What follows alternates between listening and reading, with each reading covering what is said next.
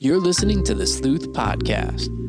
Real private investigators here to help you find the truth when you need to know. Sharing sometimes shocking, sometimes heartwarming, and sometimes hilarious stories from the field. They keep it real. Interviews with experts bring you insights on how people leverage PIs in their lives and in their businesses. Licensed by the Department of Public Safety. Here's your hosts, Jamie and Lindsay.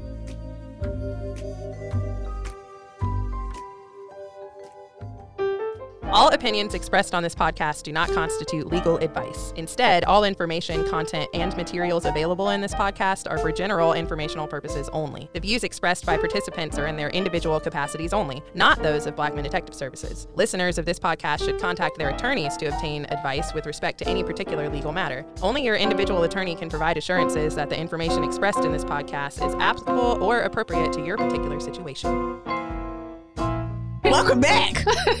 Welcome to the episode. You're listening to the Sleuth Podcast. I'm Lindsay. This is Jamie. We are real private investigators here for you when you really need to know.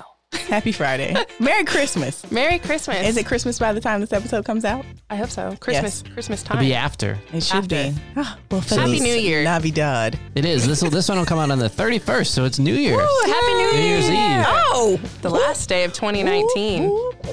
It's kind of cool to live in the future. Are we living in the oh, future? Oh no, does that make us living in the past? Look at I don't know. Time travel is much. always very Wow. confusing. So, how's life today? This life is week? good and life is good because it's not actually New Year's and we haven't actually experienced the real Christmas yet. I'm in mm. full Christmas mode at home. I didn't get my Grinch made, which makes me sad, Aw. but I'll get him. I'll get I him was made for looking forward next to year. a picture.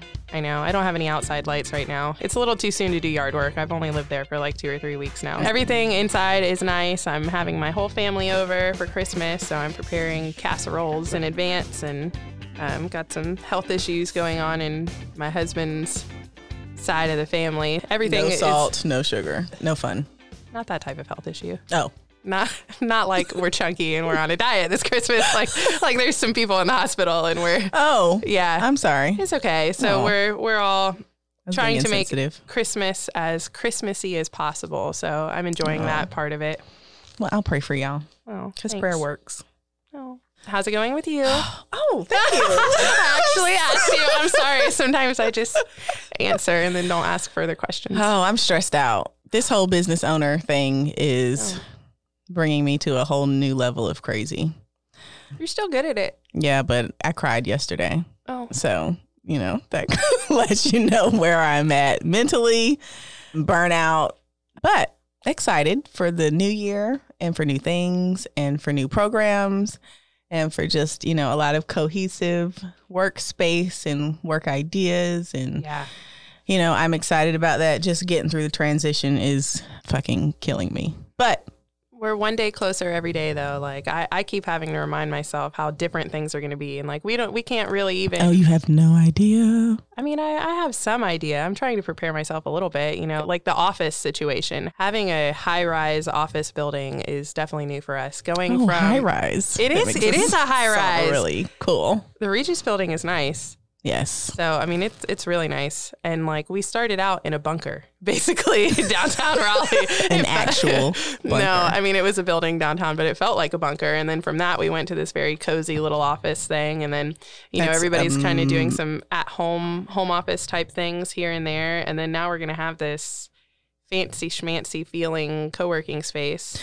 Now the building is fancy schmancy, but the office is it's a little closet. Yeah, it's small. But that's fine. I mean you you wanna go and, you know, shut the door and zone in and well, you know, and we need to bring in some new clients, so we don't have time to be in the office. Honestly, we need to be out. yeah, I don't really expect people us to be there yeah. much.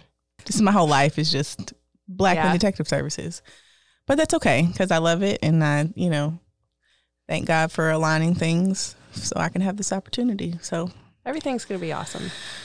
yes, podcast is the only thing that gives me true joy in this job right That this is minute. so sad. but it is. I mean, I feel like I can, you know, express where I'm at. I'm in a little safe bubble. It's You safe are with the Joe. little podcaster in with Joe. People don't know this is actually just therapy. That's right. It yeah. is. it kind of is. It's something about listening to yourself while you're talking that just kind of gives this like zen moment of yeah, mm, and "These are my then and then also hearing it a few days later to a week later, you know, because you kind of have to think about what you said. You know, there, there's it's not necessarily that there's repercussions, but it kind of After gives you all the some dicks, I personal stopped response. thinking. I was like, you know what? It's done. It's done. I've said what I'm going to say.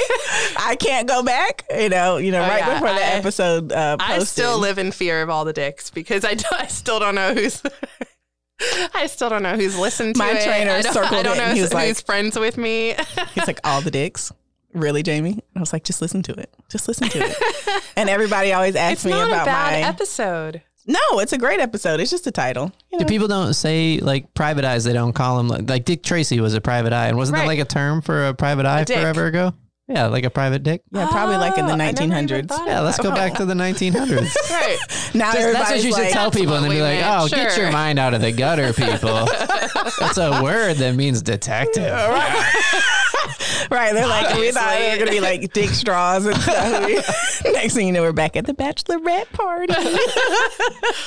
I'm looking forward to that though. That's coming up in January. Yay! That'll be all kinds of fun. So we're gonna go straight to the stump town. Stumptown.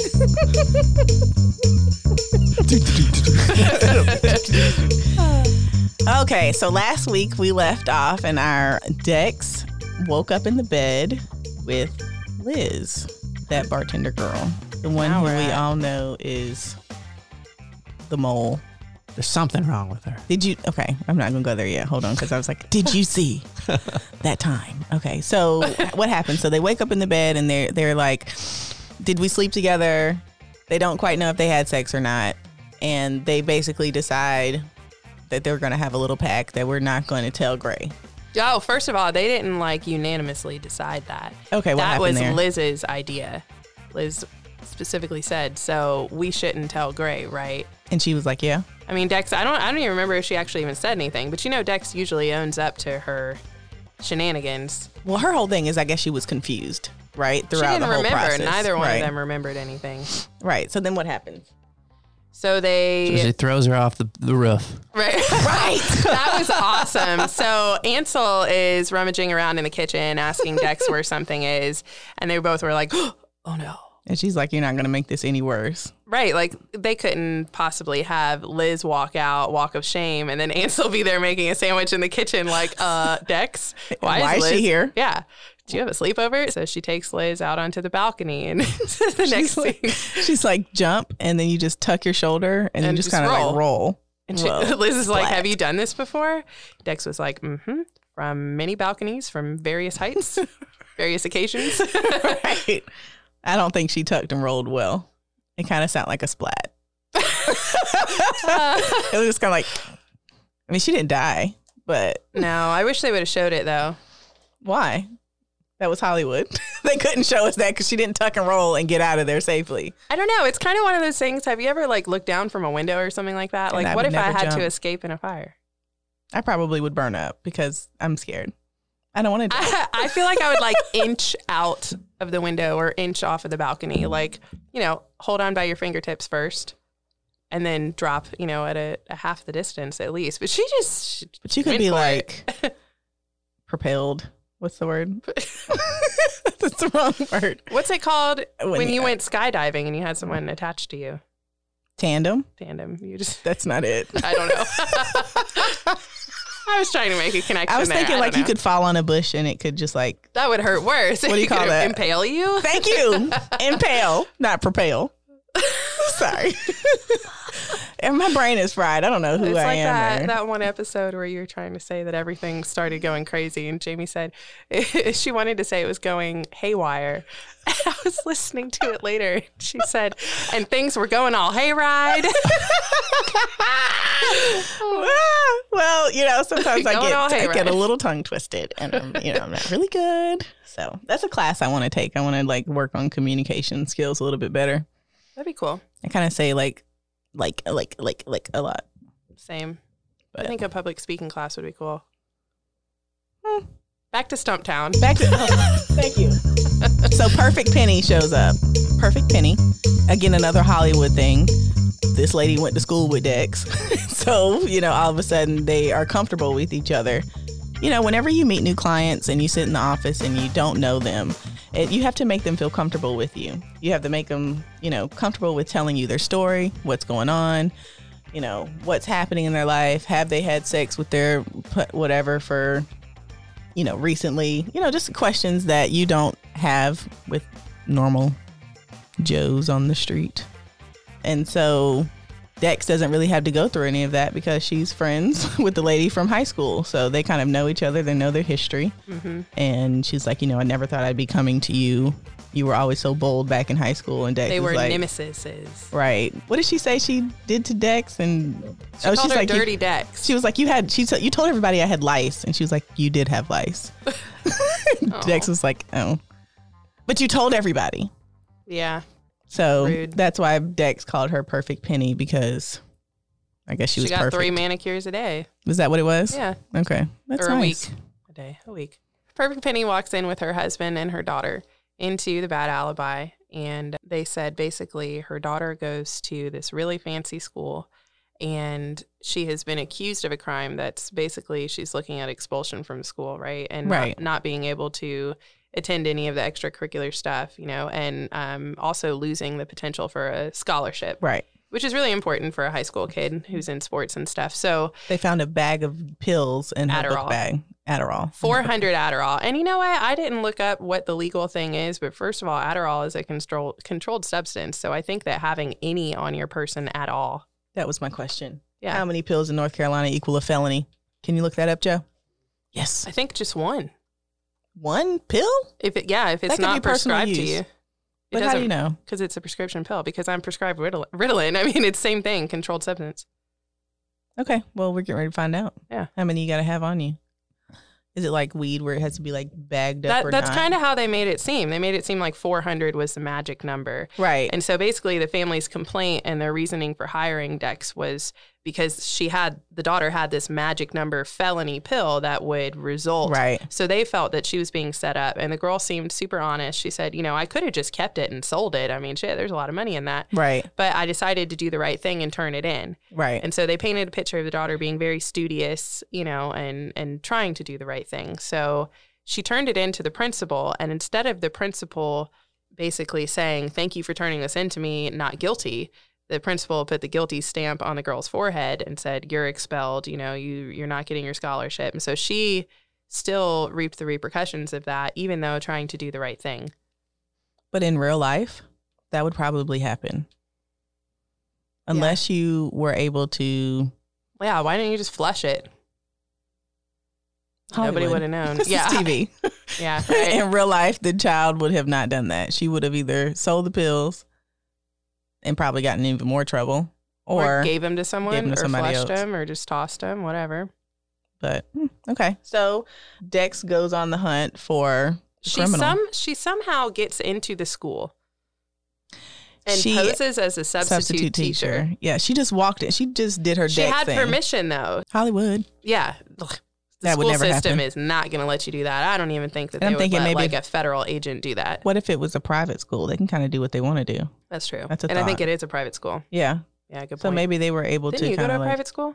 I did, but there would have been none of that. I went to Catholic school, so if you didn't have your habit on, I always heard belong. that private schools had more problems with drugs because they're just better at hiding it.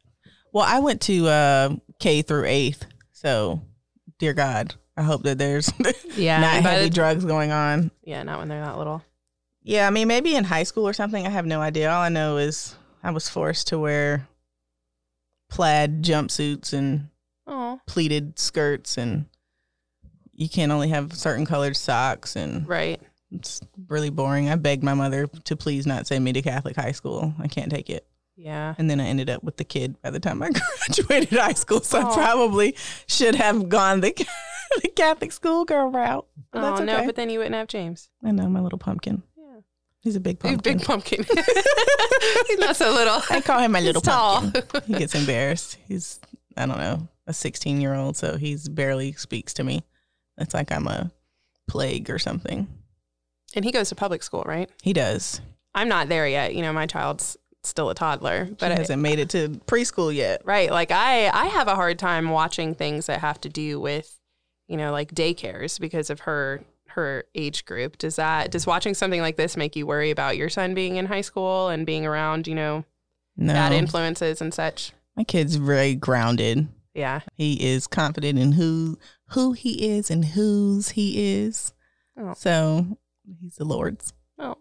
Yes. So I don't really worry too much about that. I don't know. I was not ever a child that got swept up in peer pressure or anything like that. Like I don't care. I don't have I don't have that much care to care about Right. other people. So I think he kind of got that. And dad's kind of the same way. He's told me he has friends that smoke weed and, you know, Mhm. skip school and and I'm telling you it's, it's it's so funny. I track my kid, of course, because I wouldn't be a good mom if I didn't track my kid. Every now and then I get a like a little tinge and I just want to look up and see where he's at. So I think last week I looked him up and uh, he was not at school when he was supposed to be at school. He was driving Wake Forest Road What? and he doesn't have a car. He doesn't even have his license. So I immediately call and I'm like, Where are you? I never say like, Hey, how are you? What's going on? You know, Right. I'm like, Where are you? And he was like, I'm with my friend. And I'm like, And who told you you could leave the school? Well, I was gonna call. Negative, son. Get, get your ass back on that damn campus because because I'm I mean what they don't I think kids don't understand is like if something were to happen to you mm-hmm. and these people think that you are supposed to be on the campus they're no longer responsible for you or what's happening you've just taken it upon yourself to just go off and do what you want to do and you know I need somebody to damn blame if something happens to you and you're you know not in place. Yeah. so he went right back. Good. but you know i don't know. I guess that's all a part of being a teenage mom. Yeah. i mean or having being a mom of a teenager. I was a teenage mom and well, I knew you Yeah, meant mom of you a teenager. thank you. So yeah. But stumptown stumptown so Well, I looked it up. It's pretty tough to tell. They're pretty clear in North Carolina about like how much weed is too much weed and what Uh-huh. different charges you get. But when it comes to prescription drugs, the only thing I could really find out is there's basically four different levels of Right. what you can get busted. Schedules, schedule yeah. one, schedule two, schedule three, and schedule four. Schedule five and six. Oh, there's six. Look at that. yeah And all of them have jail time. None of them sound good. And the, But- the kind of overall thing is like a prescription that's not yours. And it Yeah. doesn't really say the amount very clearly on any of the sites I Right. looked at but on a quick Google search. felony or is that just a charge So some of the sites I was looking at said it was a felony just by default. uh-huh Um, and then some mentioned like a like a class H felony, and I don't know what the difference was specifically. Or i know the closer to a the worse so you want to be down there in the alphabet somewhere you don't want to get an A. You want to be like Z, Q, you know, you want, even though they don't have those, but Right. like if you're class A or one, like that's a that's high. Right. Most of the sites did say too that a lot of it is if it's your first offense. I did see like heroin, any amount Right. felony. Um, but it doesn't. It's not super clear from quick Google searching what the Yeah. exact amount is in North Carolina. It seems like you just probably shouldn't be carrying a prescription that's not yours. Right. Right. Yeah. That'd be a good practice to keep in mind. Okay. Well, We don't know what it's like in Oregon, but apparently 400 Adderalls is a felony. Magic know, number felony is what and they, they called have been telling us the truth in terms of their They laws. have, yeah. So we can They must be consulting someone there. well, hopefully Obviously. just look it up somewhere. Right. What if there's a, a g- two PIs that they consult, and that's Two- a job Two that PI exists? podcast. if there's anybody in North Carolina that is considering making a PI show and you need some consultants, Call us. yeah, right into Ask the Sleuth. Are you making a PI show and you don't know what to do? Give us a call. We'll figure it out. Um, okay. Stumptown. All right. So while she's there posing as a um, substitute teacher, it's a classroom full of girls, and they're all 16 year old girls, and they are not listening, definitely just not having it. They're not giving up any information at all. The family that hired Dex, of course, had a, a girl in mind that they thought would have benefited the most from their daughter getting in trouble. So Dex tried to seek that girl out in the school and basically hit a dead end. So while she's in the school, she is approached, of course, didn't have to do any digging, is just approached in the hallway by the girls' volleyball coach. Is that it? Volleyball? Yes. So this coach is like, she fits the bill perfectly. She's like baggy sweatshirt, yoga pants, tennis shoes, straight blonde hair. She looks like a volleyball coach, but she's definitely, I don't know. I thought she fit the bill. I would have thought that she I'm just would looking at she you. would be somebody that would be pushing prescription pills. I don't know. I don't want to be mean, but I mean, I thought it was a great casting choice. So She had that look about her. she did have that look about her. I mean, hey, there's just a look, and that's it. so this teacher approaches her and basically tries to put an idea into Dex's head that the girls who are students at the school have a lot of pressure on them to perform and that they are spoiled. And she said that they have entitlement issues. And she said that the Perfect Penny's daughter, their family has so much money that they would ba- basically pay Dex a billion dollars to try to prove that their daughter was innocent when she's probably not. So she never did say, oh, yeah, she's definitely guilty. She just said, you know what? I don't know. All these kids are entitled. Their parents would pay an ungodly amount of money. And basically, just trying to put some doubt into Dex's mind that she was on the right track. Hoffman, Hoffman comes to the bad alibi bar, and Dex enlists his help. So her police officer boyfriend, of course, is able to help her out, and also at the precinct. So he did some research for her. And Dex didn't do her own. So that's kind of another Hollywood thing. You know, PIs are going to be doing their own research, and we don't just show up at the police station and say, hey, can you run this background check for me? Right. That's why I was like, I wish I had a cop friend so that I could have somebody do that and it doesn't cost anything. Yeah, it's free and instant for them. Right. It's So- not free for us. Now, did Hoffman come about before or after Gray blew up the hole? That's all I want to talk about. I know we're supposed to talk about PI stuff, right. but I want to talk about this infidelity between, you know, because we are, okay, go ahead. Liz and Dex. Yeah. Well, I don't know. No, now no. I want to talk about that too. Well, that's PI stuff, right? How what percentage of your It guys' cases have to deal with infidelity? For the domestic cases, 80%, yeah. 90%. So, but a lot of times it's not like this type of infidelity. What I, I mean, what this is, I mean, she woke up in the in the bed with the girl, and you know they had to decide whether they were going to tell him or not. Only thing I don't like about PI work is we never get the the joy of getting the whole complete story from beginning to end. Right. So it's like, Like uh, even spoiled and ungrateful. We don't even know what happened, do we? no, Nope. No, we would just kind of kind of come in there at the you know middle of the piece and help where we can, and then you know they don't need us anymore and they move on. But anyway, so they wake up in the bed together, and how did they even get in the bed together? So they go out. Is that the episode before where they yeah, go out Yeah, they went the out casino? gambling. Yeah, and so they, basically they're supposedly woke up drunk. Well, and I might be jumping all around, but they were in the bad alibi bar. Hoffman was in earshot, and Gray basically confronts her and asks her, "Did she sleep with Liz?" hmm And she's like, "I don't really quite know, you know, what happened." She was being honest. She told him, she said, I don't know. I was clothed. Liz was naked, Right, and I don't remember, and I'm sorry. right, And he just basically completely unloaded on her. He had obviously done some thinking about it, and it seemed like it was hard for him to do, but he was very direct. He said, Hmm. you know, He'd already gotten Liz's side, right? So he was already Yeah. kind of thinking that that. And Liz's side was not true. I mean, she told a bold faced lie. Liz told Gray when he questioned her that it was all Dex's fault and that I, she f- I basically fell on the Dex train. Isn't that what she said? Yeah. And he's like, "Yeah, but still, you can't control of yourself." right. And So he believes Liz first before he unloads on Dex. And then his ending conversation was just like, find somewhere else to work. Find another bar. Another like, bar to drink at, another bar to hang out at, to do your work out of. He basically broke up their friendship. Right. And that happened while Dex was talking work stuff about her case with Hoffman at a table across the bar, a little high top table. So Hoffman overheard that and he was like, Oh, so you just slept with another woman. And My like they, feelings was hurt. I know. And he was so sweet about it too. Like he didn't bring it up. He was like, Whatever, let's just go to work. You know, he didn't want to deal with it. And he was sad because they don't have like a defined relationship. They hadn't had, he called it, they didn't have the exclusivity talk yet, you know? yeah, do you think that Is holds that up clock? though? Like, no. Once People's certain feelings like, well, you know, we didn't we are say like we wouldn't have sex with other people. But that's the crazy world people live in now. Yeah. We didn't actually That, have it that feels like an excuse, but It is an excuse. the fact that he brought that up for her, I thought was an indicator was of how nice of a guy he was. Yeah. Like how much of a pass he was willing to give her. He's Yep. too nice. Especially when he's talking to his partner and he's like, you know, if she sleeps with another woman, That partner likes him, by the way. is I know It's so obvious. she's she's a Yeah. mole too. I don't like her either because she wants she wants Hoffman to herself, and she doesn't like the fact that he She still gives him likes. good advice though. She's not like giving him snaky bad advice to Yeah, keep him away from Dex. yes, he is. Yes, she is. Because she basically told him it didn't matter. She told him to talk it out.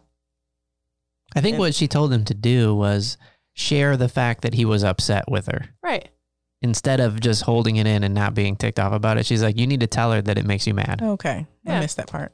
I thought that was the My right thing to feelings do. were kind of in this episode. You were like, "Don't talk to him. You don't know him.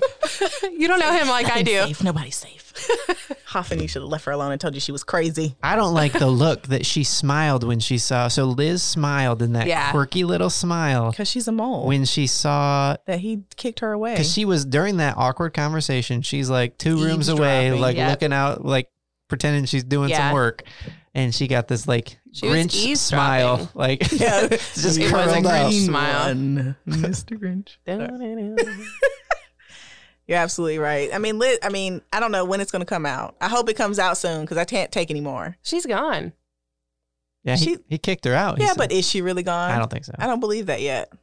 She's probably gonna like open up a bar Let me tell you what's the gonna street. happen. Like She might. Bad. good intentions.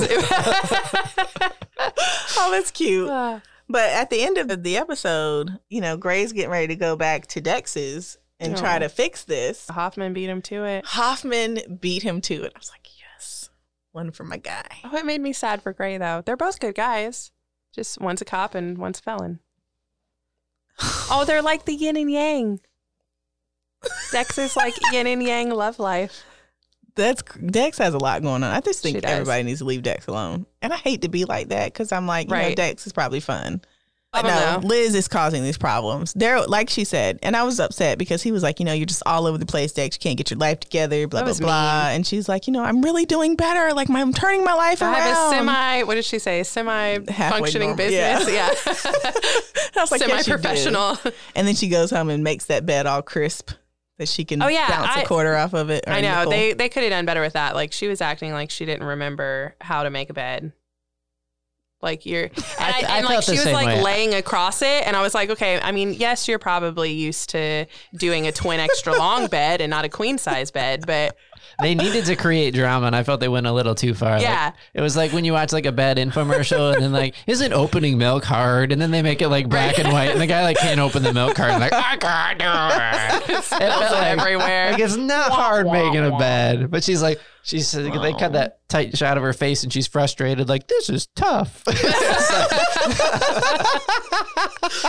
yeah, she didn't need to like flop across it. Like but the metaphor was good. Like it was. if you're in the military, that, that's one of the things the military says. That's why Yep. they do that, is so that it helps you understand. You start your life with good habits, and so Right. she, that, that was a good metaphor for her. I'm gonna do something smart. I'm gonna invest in a good See, habit. I love Dex. She's just confused Yeah. trying to get it together. There's a great book called Make Your Bed. Have you guys seen that one? It's like in the business category. No, no, but I've heard that. lots of quotes about making your bed. Do you make your bed every morning? Uh, in my new house, yes, I got a new bed set. Thank you, Jamie. It was my wedding gift. She gave me a gift certificate to Bed Bath and Beyond, and one of the things I got was a bed set. So ever since I've got that in the new house for the last three weeks, Nice. I've been making my bed every morning. 21 days. Yeah, one day the dog slept in it. Really upset me. A brand new comforter Get set. out of my sheets. yeah. Yeah. I make my bed every morning. It's got to be right. In fact, when I get out of it, I could just like flip the cover back over and like everything's good. You got to have the right type of comforter. Like it lays flat, Or nobody else in the bed with you, right? except for my cat. He sleeps on the end. Oh. Oh.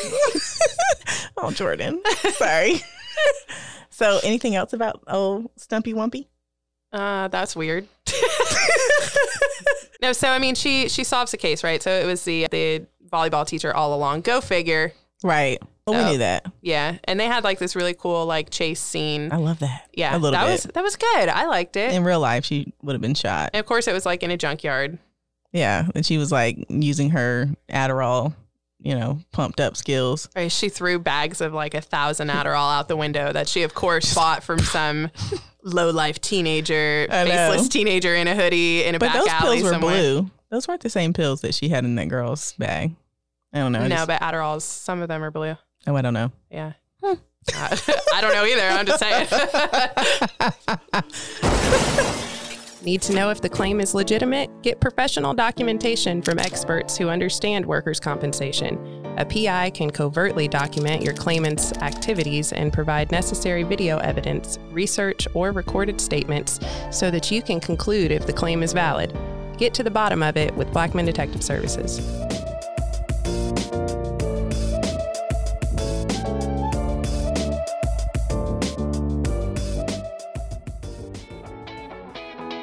Are you in a civil matter where you need to locate and serve court documents to someone? You might want to have divorce papers served to a wayward spouse or locate someone who owes you money.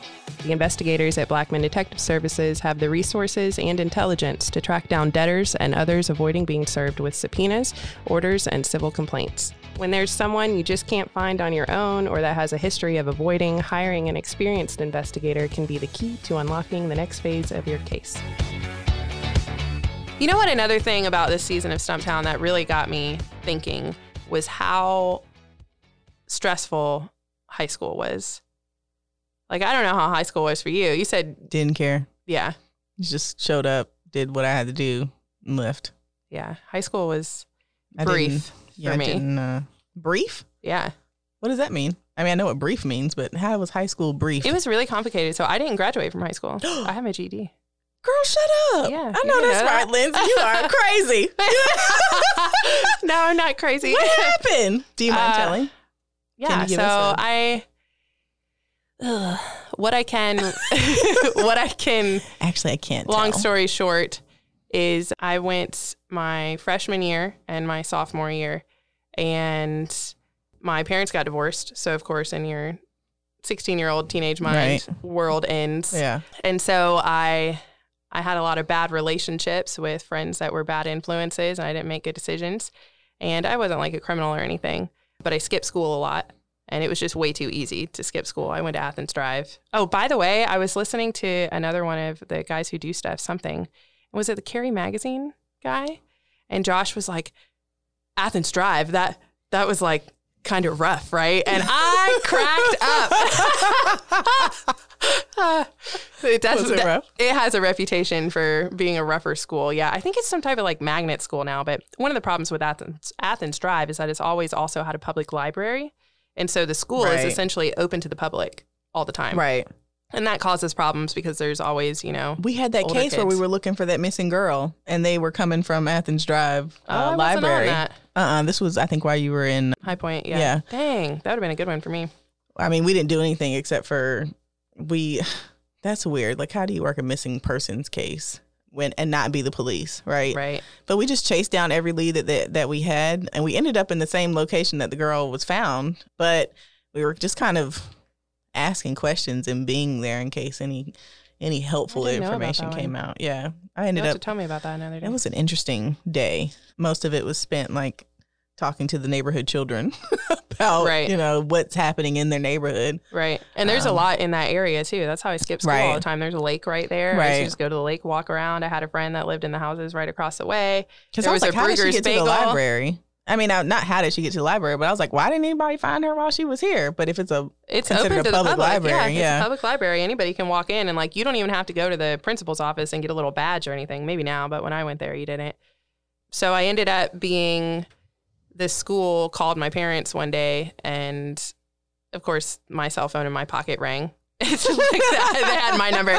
Like I was supposed to get rezoned to Middle Creek and everything, but I forged a letter to the school and from my parents, and it allowed me to stay at Athens. So I was just a Lindsay, hellion. I know. you are a bad girl. So they forced me to see a school psychologist for a predetermined amount of time and then apply to come back. So I was withdrawn, which is cool because I got to keep my GPA and all that. But by the time I went back, my junior year, Mm-hmm.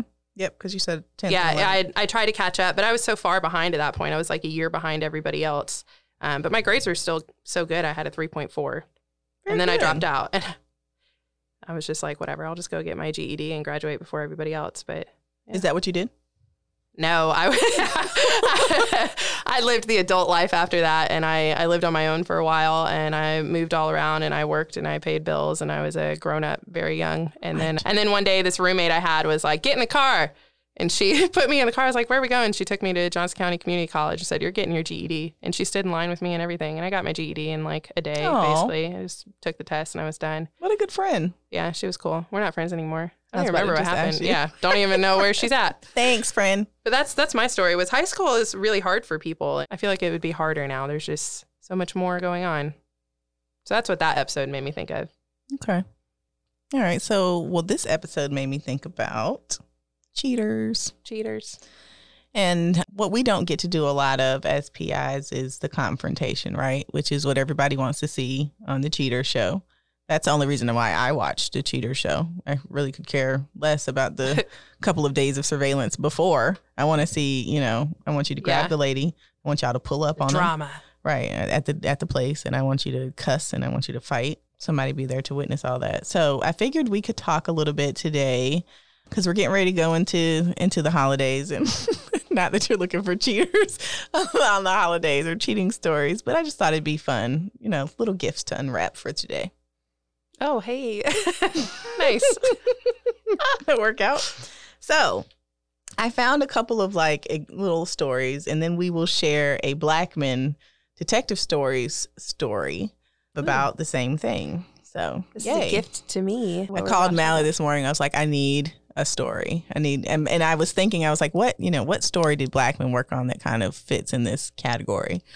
And I was thinking about that story. And so I called Mally and I'm like, write me some bullet points and send them on over. He's awesome for that. Shout out to Mally. He's like, Yeah. he listens to the show every Tuesday morning. Yay. By 12 o'clock, I have a review. It comes out at 4 a.m. Do you think he listens at 4 a.m.? No, but I listen at six. I'm like, I'm like seven thirty. Lindsay, have you listened to the show? She's like, No, I just woke up, and I was like, Oh, well, let me know because I've already listened to it. So here's our first story. The bullet points from Mally should be like a a, Like sec- a a, segment. a segment of the show. Yeah. Hmm, He'd be good at that. Okay, let's continue. Okay, so example story number one. He should fact check your show. Like have him come back and be like, here's notes on that episode. Right. I have an attorney. Shout out to Mr. Brown. Mr. Brown does Again. that. Yeah. Yeah.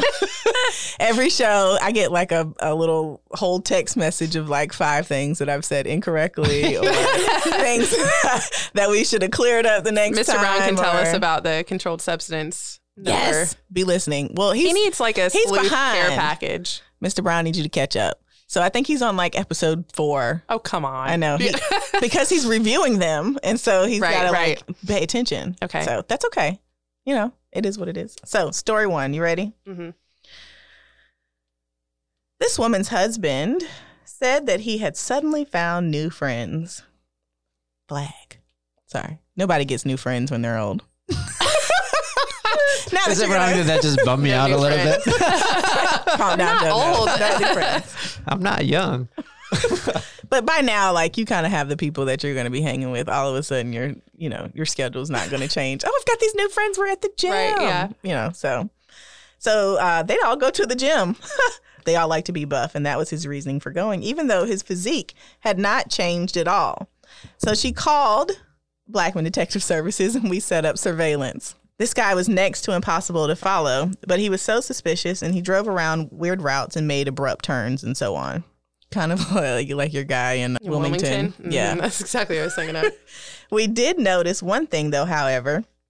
Every time our subject left, the neighbor always left at the same time. When we asked the client if they had ever seemed flirtatious, she said yes. So we decided to follow the woman instead of the man one day. She was also suspicious and evasive when driving, but we came prepared with three investigators. Those are my favorite. I know. It, it kind of make my nerves, kind of tears my nerves up a little bit, but it works. So we decided to follow the woman instead of the man. And after briefly losing her, we found her vehicle in an industrial location behind a gated area in a building that was closed for the evening. Moments later, the subject's vehicle pulled into the same parking lot. I picked up the client in my car. Haha. Here goes that confrontation moment. Picked up the client in the car and drove down to the location. Normally, we never bring the clients with us. Um, and this is the first and the last time because she would likely have shown up either way once she got the update. So at least bringing her in the in our vehicle made it a little bit safer for everyone, which is kind of how cheaters Yeah. operate. They go and pick up the person because next thing you know, they're hitting people with their cars. So as we were pulling in, she literally jumped out of the truck and hightailed it to the vehicle. She opened the back door and found her husband pants down and the woman undressed. She was hopping up and down and screaming, trying to get at the neighbor, but the guy was standing in between them and blocked the way so the woman could get to her car. We moved out of the way and then the woman uh, went to safety.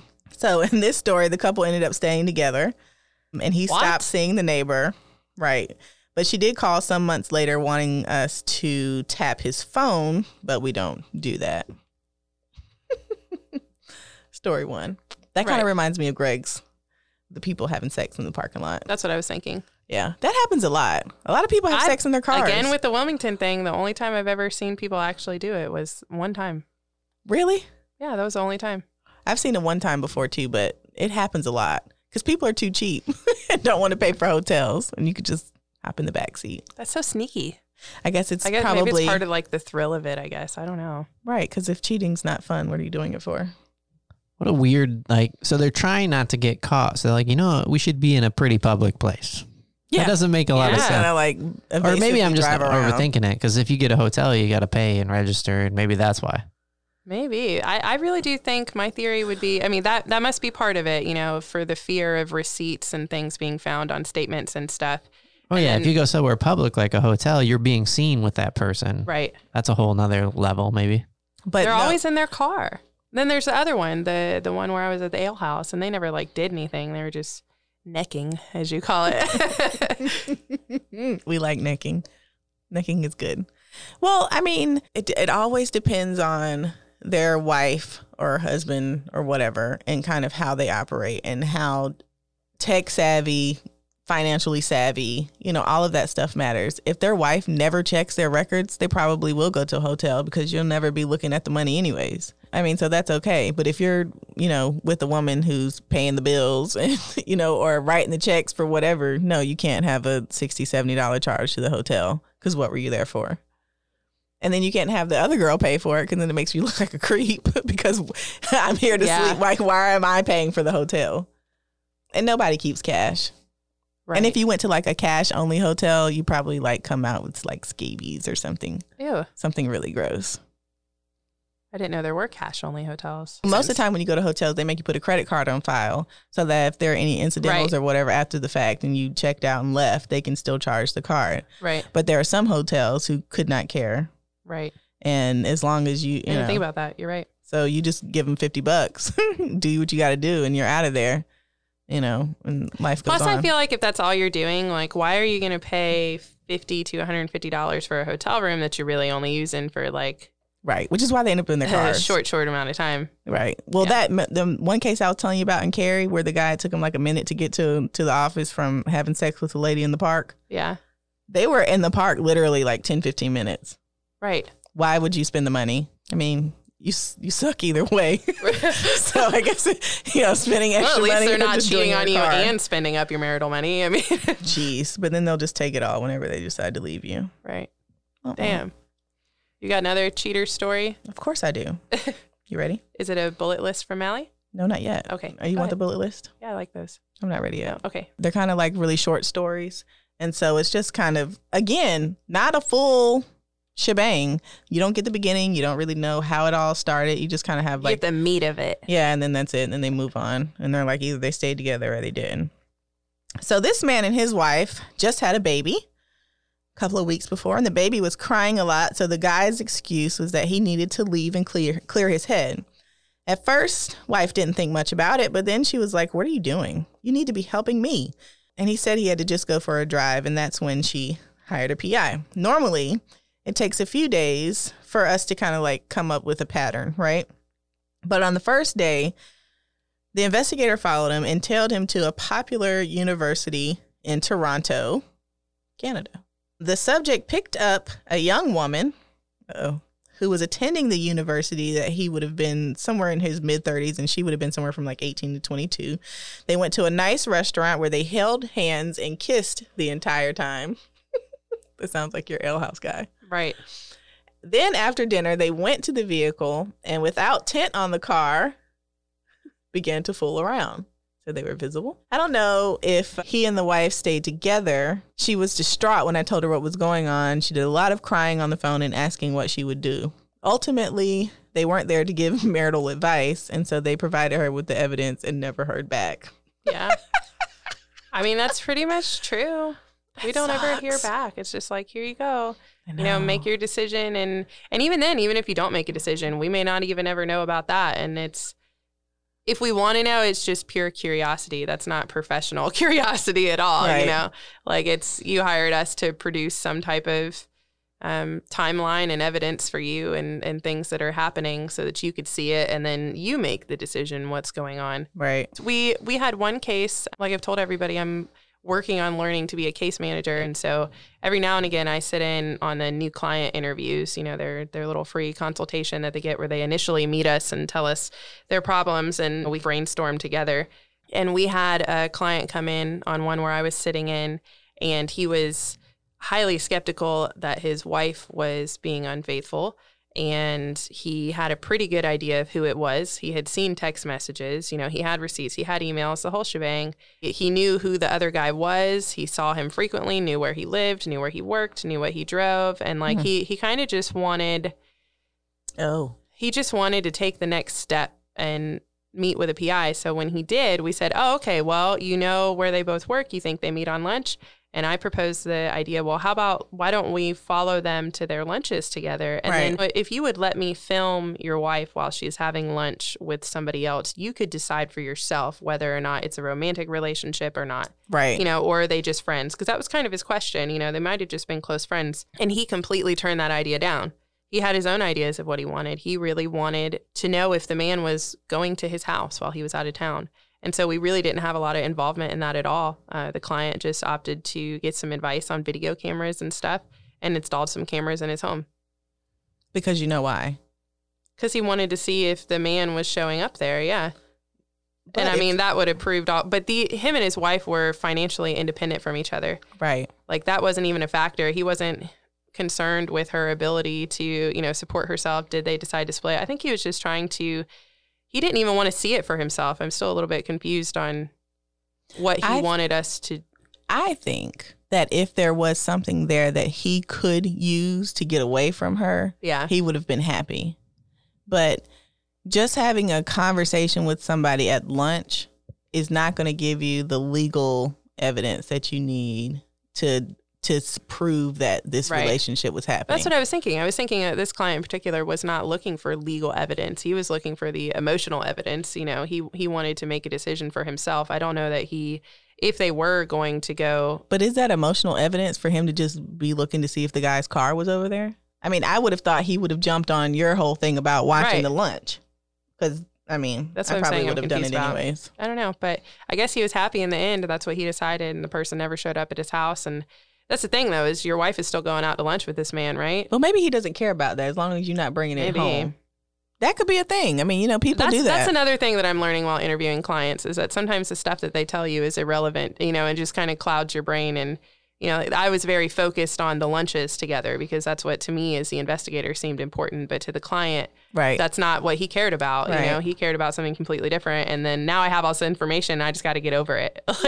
Like, I just have to forget what I doesn't just heard. matter. Right. Yeah. Do you guys ever find like because you guys are there to help people find the truth, right. and so they come to you and they need to know for whatever reason they want to know what's going on, Right. and they don't trust the person whose answer, and so that's why they engage your services. Do you guys ever feel like you're on the wrong end, like you oh, all the somebody time. hires you and you're like, I'm working for the bad guy. Oh, yeah. Oh, yeah. I oh, mean, Oh, that yeah. happens a lot. I mean, but you can't be judgmental because everybody has their perspective. Right, because there's a difference between the right and wrong, the justice side of it, which is not really where you guys live. Yeah. It's just Right. these are the facts side of it. Like this is what happened. Yeah. I, I watched this really fascinating TED talk, and this woman, her name is Lori Gottlieb, and she is a psychiatrist, and so she has a column, and people write into her column all the time. Mm-hmm. And uh, you guys always talk about how they're not giving you the whole side of the story. Well, this just made me think she has this got one version of a letter that she got from one side, and then here's the other side of the story. Oh, So here's here's the cool. here's the version that she got from the wife. Uh, well, last night I discovered for the past few months um, he's been secretly having long late night phone calls with a woman in his office. I googled her and she's gorgeous. I can't believe this is happening. My father had an affair with a coworker when I was young and it broke our family apart. Needless to say, I'm devastated. If I stay in the marriage, I'll never be able to trust my husband again, but I don't want to put our kids through a divorce, stepmom situation, etc. What should I do? It's like that State Farm commercial. Well, he's a guy, so she sounds hideous. Are you wearing khakis? so then later, like, so she's talking about story editing, and I don't think this is actually the husband. She, she was making the same point you guys are always making. Like, there's always another side to the Yeah. story. right. And she said, This would be the letter from the husband. Dear therapist, I need help with my wife. Lately, everything I do irritates her, even the small things, like the noise I make when I chew at breakfast. I notice that she even tries to put extra milk in my granola so it won't be as crunchy. I feel like she became critical of me after my father died two years ago. It- I was very close with him, and her father left when she was young, so she couldn't relate to what I was going through. There's a friend at work whose mm. father's died a few months ago and who understands my grief. I wish I could talk to my wife like I talked to my friend, but I feel like she barely tolerates me. How can I get my wife back? Oh, I'm so sad. yeah. See, what I would really love to do more, and we don't do this, like mediations.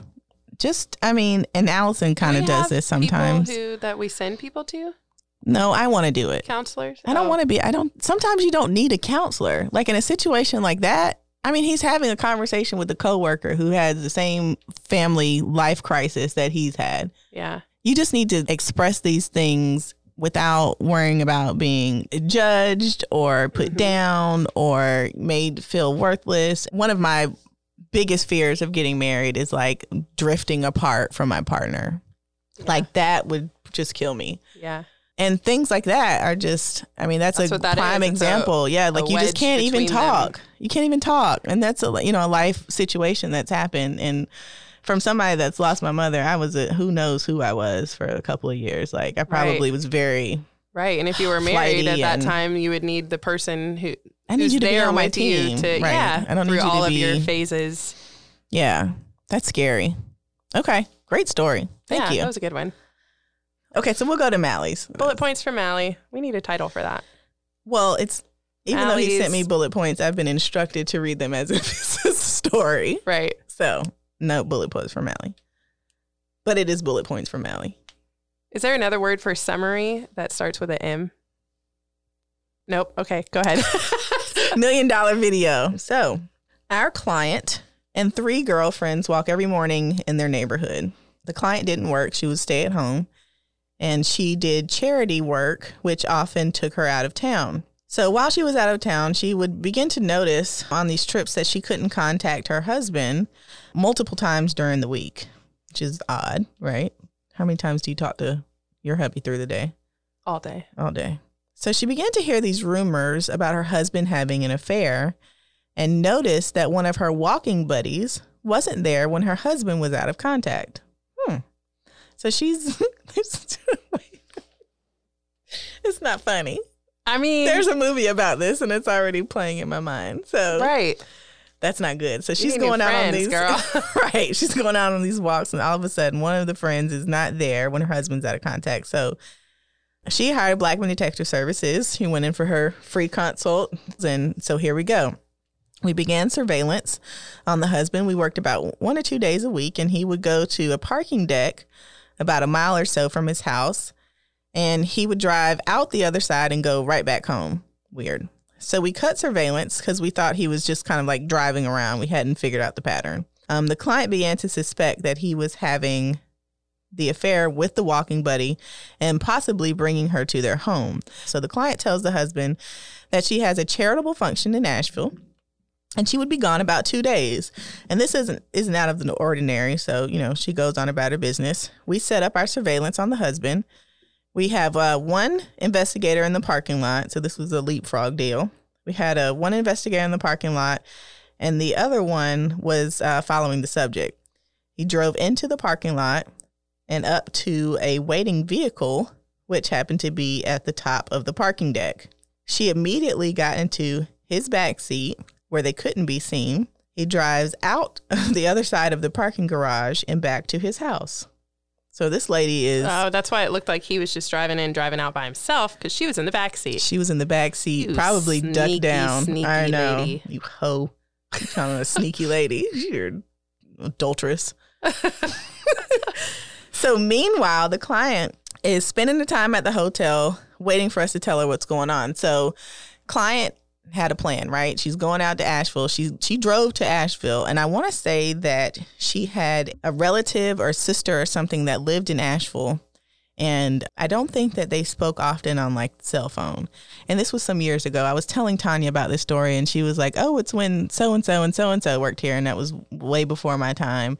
And I want to say the guy that doesn't work for us anymore cuz he was the guy that went to go take a poo while he was on surveillance and his guy left. so he's not here anymore.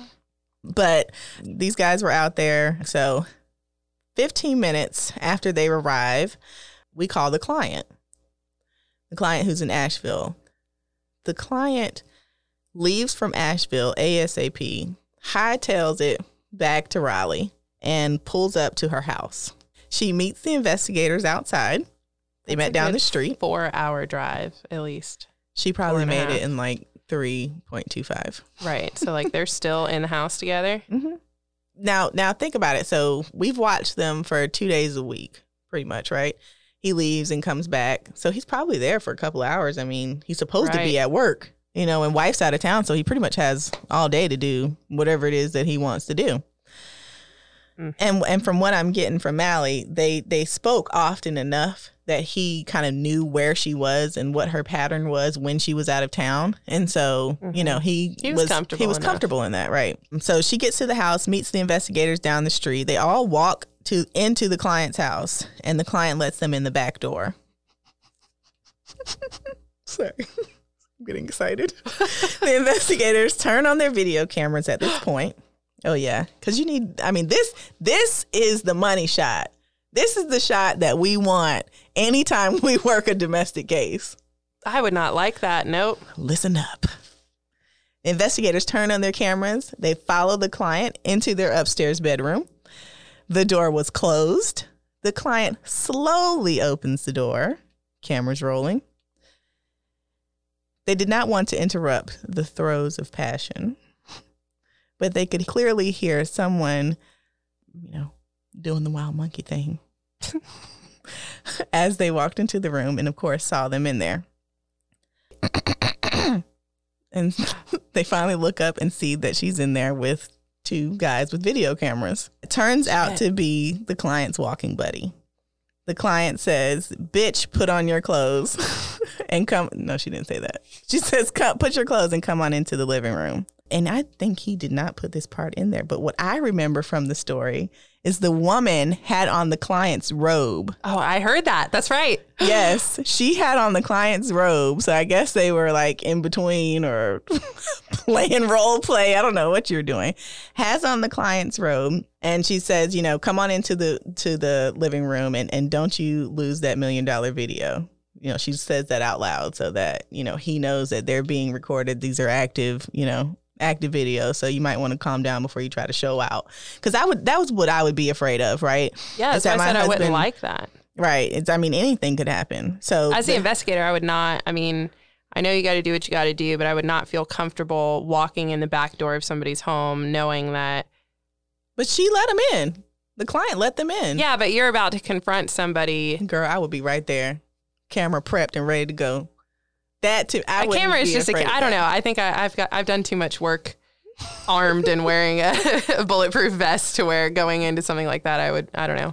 But I'm sure. I feel like, that's dangerous. But You're if you think yourself. about it, I'm sure that they had conversation with her. Do you guys have guns in the house? yeah, You know, does yeah. he I would need to know all of that. Is Yeah. there something in that nightstand? You know, like I need to know everything. Let's get there before he does. yeah. So obviously, and it says right here, the client felt no fear, and we were asked to leave.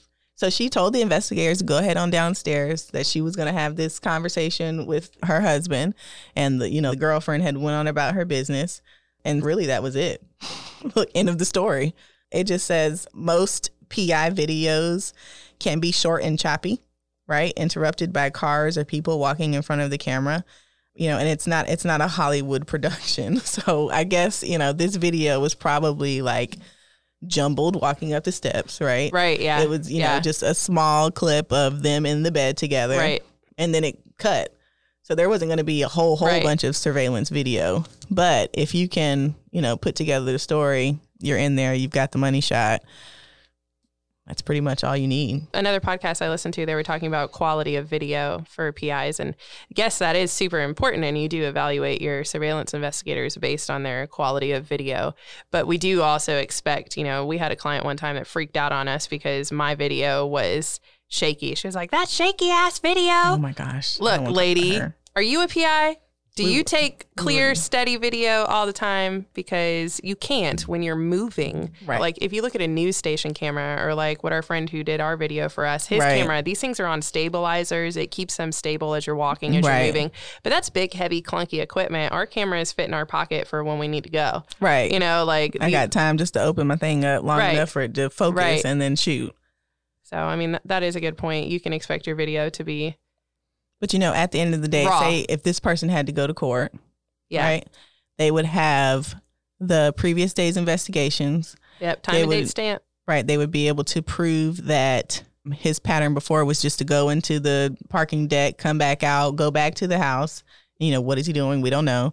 And then you find out later that he's meeting the girl at the top of the parking deck. Mm-hmm. They were going to be able to get a tag of her car, identify who she is. And all of this would be in their notes. So if anything came up where they said, you know, your video sucks and it's, you know, shaky, I can't see it, you know, the investigator can always go to court and That'd be a bad lawyer, right? Like, yeah, but the video's shaky. I mean, Right. yeah, it's shaky, but I can see your butt.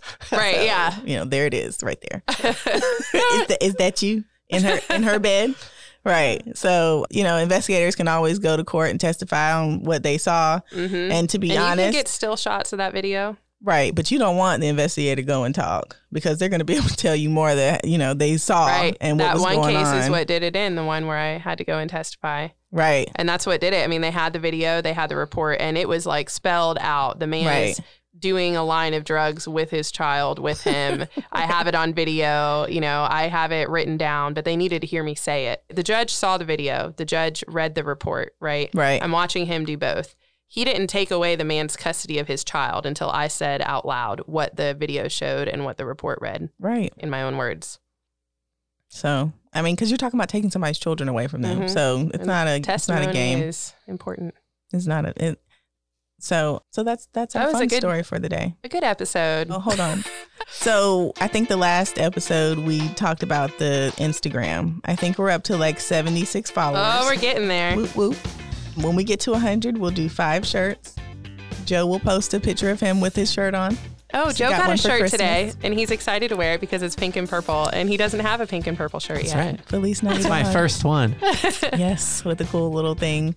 If you have a podcast and you want to share some ad time with the sleuth, we would love to chit chat about it. We are going to do some collabos. I don't know if that's what you call it. It sounds right. I like that. Collabos? Okay, collabos. Sounds good. It With- sounds like a very cheap drug. Perfect. Yeah. Where'd you get We're those gonna- collabos? We're gonna at? snort some collabos later.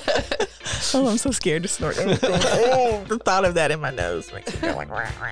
and if you're that guy that keeps commenting on our stuff, Stop. go away.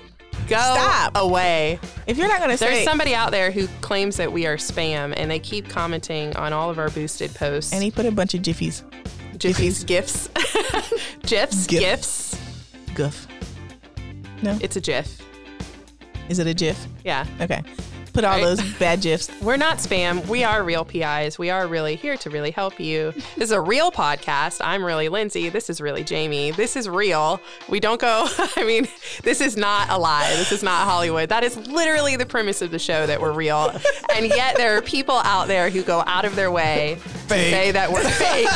They're not sure. They're like, I've never seen this before. It can't be true. that can't be real. That's why we're here, people. We are real people. Real PIs here to help you when you really, Really need, need to to know. Have a great year. January. See you next. We want to hear from you. Are you stuck in a complicated situation and you just need some advice? Email your story to askthesleuth at gmail.com and we'll read it on air. We'll give our opinion and so might our guests. We'll talk through your situation, but don't worry, we'll keep all of your information confidential. That's askthesleuth at gmail.com.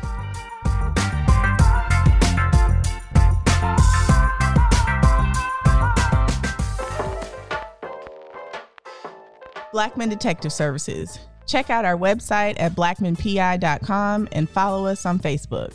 We don't sleuth shame. Subscribe to The Sleuth on your favorite podcast app if you really want to know.